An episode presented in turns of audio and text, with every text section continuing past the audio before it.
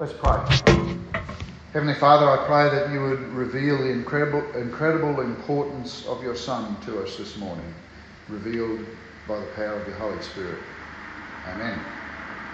So, it is good to share with you this morning. Um, a very interesting passage before us today. Uh, and by the way, if any point, at any point along the way you can butt in with questions, that's okay. Um, uh, or even afterwards. This passage seems at first glance to be just a recording of some facts. Uh, just a matter of fact accounting of the joining of Matthias to the team. And you might even wonder what was the purpose of Matthias joining the disciples. Like, he was already with them, he was already part of the 120 strong. All they're praying, so what's the big deal? To take a number from 11 back up to 12 is only an extra 8.3%. It's not that much, really. What's the point? But as we dig into this passage a bit deeper, we're going to find some very encouraging and interesting truths about the sovereignty of God and about the power of His Word. Have you ever been let down? There's some nods, that's good. We had lots of nods in Doonbeatty, that was good. It's not good, but it's true, right? Have you ever been promised anything only to find out it didn't come through? My letdown is probably rather insignificant compared to some. But have you ever been coming up to a forecast rain event when the weatherman, where the weatherman says it's going to rain? 100% chance of. And the cloud formations look good.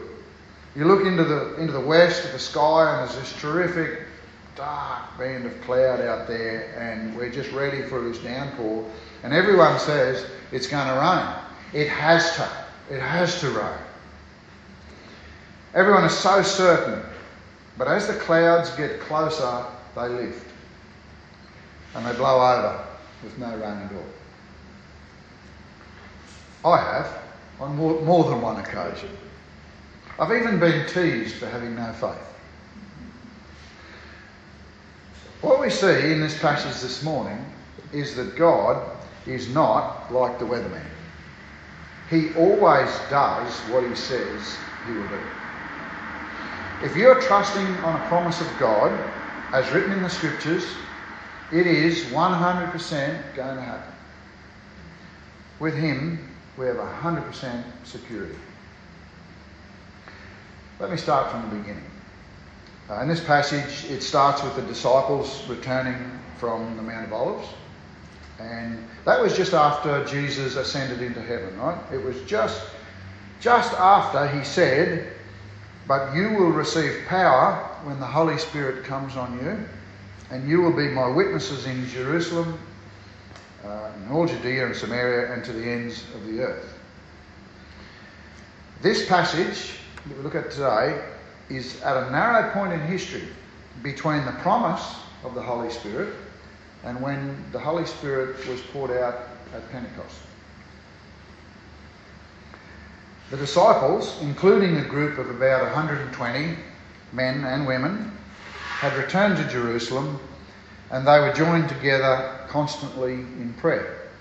During this time, Peter would stand up amongst the group and he'd say, Brothers, the scripture had to be fulfilled, which the Holy Spirit spoke long ago through the mouth of David concerning Judas. And Peter quotes two different Psalms, Psalm 69 and Psalm 109, talking about the two different things about Judas that in the providence of God had to happen. Psalm 69 says, and I'll read just a couple of verses for context May the table be set before them become a snare. May it become retribution and a trap. May their eyes be darkened so they cannot see, and their backs be bent forever. Pour out your wrath on them. Let your fierce anger overtake them. May their place be deserted. Let there be no one to dwell in their tents. And that's the bit that Peter quotes. For they persecute those you wound and talk about the pain of those you hurt. Charge them with crime upon crime. Do not let them share in your salvation. may they be blotted out of the book of life and not be listed with the righteous. Remember at the Last Supper, Jesus predicting that Judas Iscariot would betray him as he gave him the morsel of bread. As Judas took the morsel, Satan entered him, hmm. and immediately he went out to make a plan to betray Jesus for 30 pieces of silver. Later, when he saw that Jesus had been condemned to death, he changed his mind, Matthew says, and brought back the money. The chief priests wouldn't take the money, and so, riddled with guilt, he threw the money down on the temple floor and he went out and he hanged himself. But the priests, buried in legalism, said, We can't take it because it's blood money. And so, in an attempt to distance themselves from the crime, they bought a field as a burial place for strangers called the Field of Blood. Now, this brutal and tragic story is the fulfillment of what was spoken about by the Holy Spirit some 1,000 years earlier. But it illustrates that the purposes of the Holy Spirit are unable to be changed. The plan and purposes of God are unchangeable. He is not like the weatherman. It is really clear in Scripture that God has already written the entire history of mankind and He is in, to- in total control of it. And as we sit here today, He's rolling it out. When things go well, it's easy to see God's purposes and His plan, right? But the message today is when things go bad, when there's lying, when there's betrayal, when there's death, we need to know that God is invincible. Not even Judas or Satan himself can undermine the purposes of God. The other verse that Peter quotes, uh, let another take his office, is from Psalm 109. Uh, a little bit around that, it says, Appoint a wicked man against him, let an accuser stand at his right hand. When he is tried, let him come forth guilty. Let his prayer be counted as sin. May his days be few. May another take his office. Peter was standing there saying at the time that the disciples had to choose a replacement for Judas so that the scripture be fulfilled. And so they prayed, saying, God, show us who you have already chosen. And they put the lots out, and the lot fell to Matthias. It's an amazing acknowledgement of God's sovereign plan, isn't it? In that prayer. I want us to see here that the Word of God is always fulfilled. When the Holy Spirit says something, it will be fulfilled even if it takes a thousand years. When God spoke, the earth had to be created. When the Holy Spirit speaks a prophecy, it has to be fulfilled. Now, pause for a sec. I'm not talking about a word or prophecy that you or someone else might feel that you've received from the Holy Spirit. Paul says that those things need to be tested. They're viewed differently. But the Word of God, brought by the Spirit, found in our Holy Scriptures, has to be fulfilled. How can we say that? Life's full of variables, isn't it? Isn't the future open ended? Aren't people free to live life however they want so that even God has to adjust his plans? How can Peter say it had to be? Well, either Peter was wrong or the purpose of the Holy Spirit expressed in Scripture is invincible, unconquerable, supreme, omnipotent, unshakable.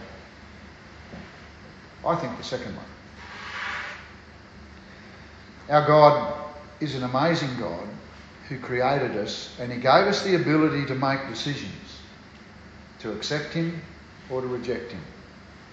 He has given us a will, not exactly a free will, but that's a completely different sermon for another time. and the ability to choose. But over the top of all that, he is sovereign and he rules over all things. So that history unfolds exactly as he's planned. You know, he chose us who believe to be saved by Christ even before the foundation of the world. It's a pretty cool plan. Ephesians 1 tells us that. Now, this plan is so detailed that it comes right down to Matthias, the one who replaced Jesus as one of the twelve. It comes right down to this obscure plan to purchase a field, the field of blood. It's, it comes right down to the exact timing in history of Jesus' death. John 6 64 says that Jesus knew from the beginning those who were who did and did not believe and who was going to betray him. Judas' betrayal was never a surprise to Jesus. He used that as part of his plan. David prophesied about it by the Holy Spirit a thousand years before.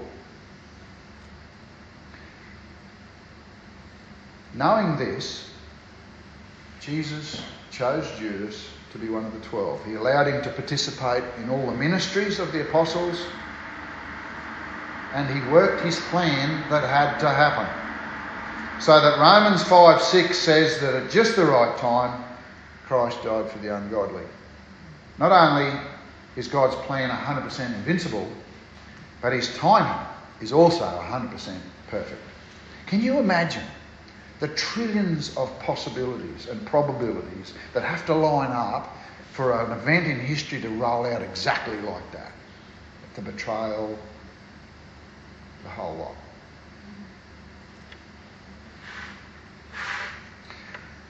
Even more uh, comforting is when Jesus prayed in John 17, verse 12, he said, I have guarded them, and not one of them has been lost except the son of destruction, that the scripture might be fulfilled. This should be, give us great assurance and great confidence in the power of God. You know, when I go out in the paddock and muster cattle, sometimes I come back and I say, well, I lost a couple. I got most of them, but I lost a couple. And when I went down the feedlot Friday before last, I realised I lost one there too. He was legs up. But Jesus said, Not one of them has been lost, except the one that was meant to, that the scripture be fulfilled. If you don't understand about the providence and the predestination of God, this story of Judas will really mess with your head. You see, God doesn't participate in evil. But he does use sin to serve his purpose. The most despicable act in the history of the world, namely the betrayal and murder of the Son of God, was part of God's saving plan. Acts 4 27 28 really rams this home when it says that the people gathered together against Jesus, it was by God's hand and his predestination that these things took place. So we come to the interesting question regarding Matthias.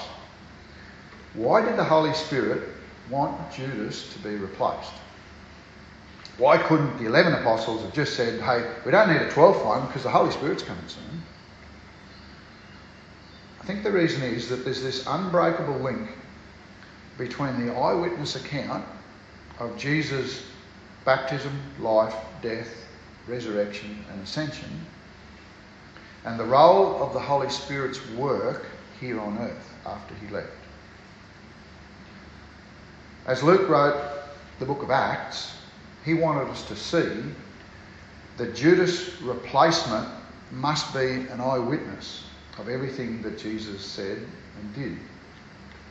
Everything from the Holy Spirit descending on him like a dove at his baptism, through to all his earthly ministry, the healings, forgiving of sins, his authority to drive out demons.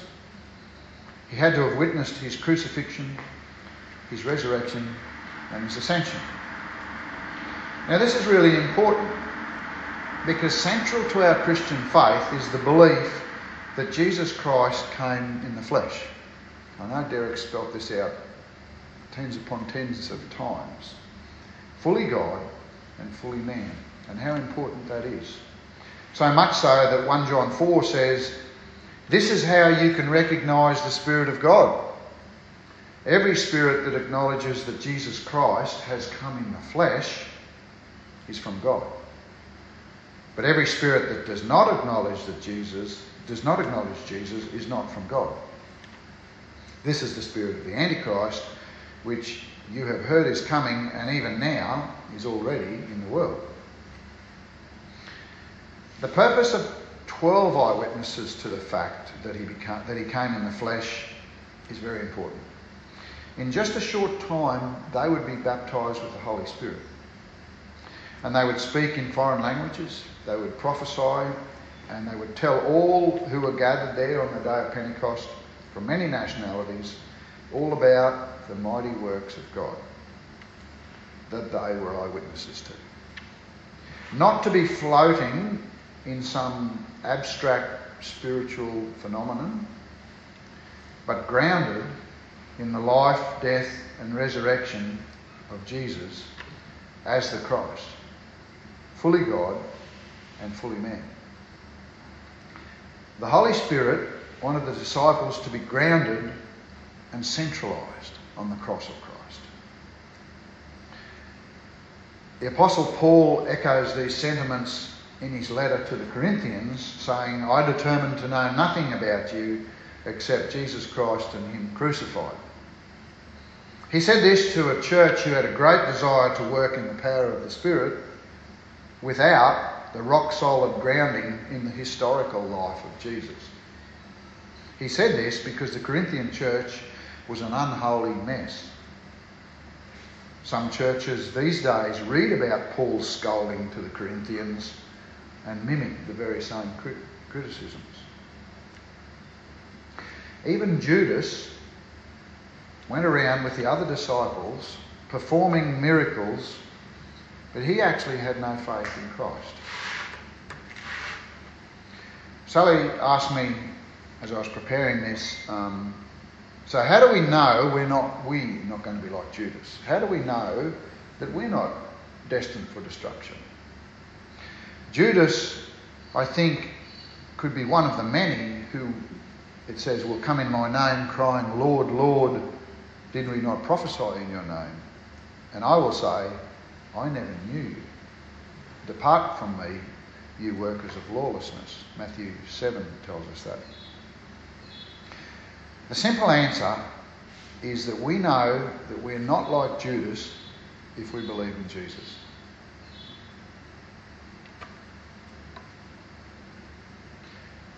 The workers of lawlessness never had faith in Jesus because it says he never knew them. They didn't fall in and out of faith, they actually didn't have any. And as we look a little bit more deeply into Judas, we can see some telltale signs. At first, hard to find because at the Last Supper, everyone's going, Who's it going to be? Who is it? Who's going to betray you, Jesus?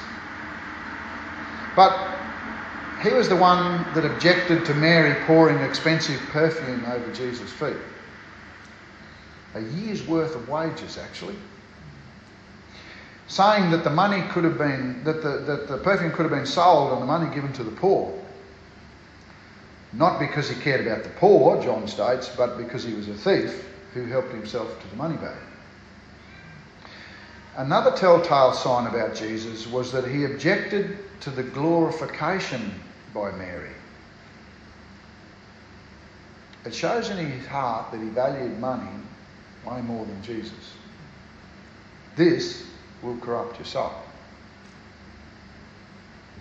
Interestingly, I think the, the betrayal of Jesus could never have come from someone that would repent. Probably lots of reasons for that. I don't think that the most despicable crime in history God would have allowed to be performed by a repentant believer.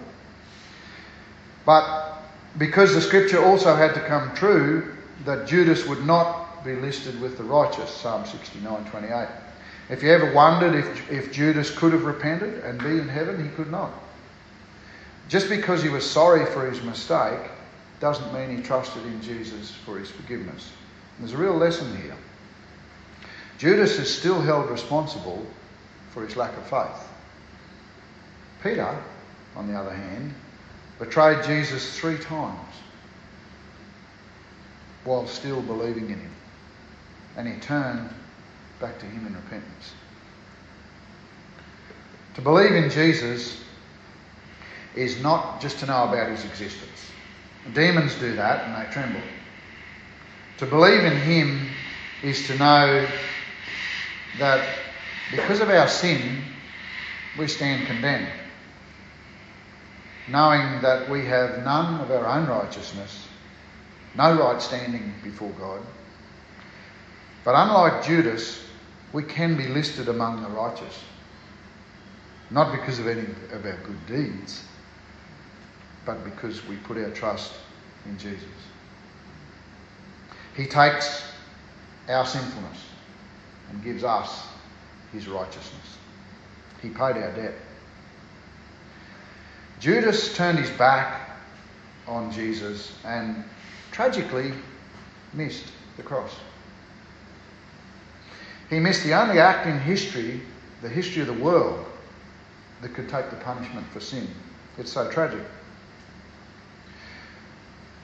But Jesus said in John 14, don't let your hearts be troubled. If you wonder, is it possible that I could possibly be like Judas? Jesus said, don't let your heart be troubled. Believe in God and believe also in me.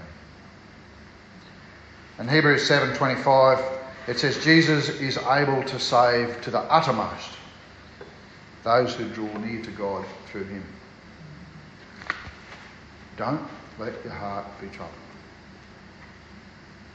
We can have great assurance that God will do what his word says he will do.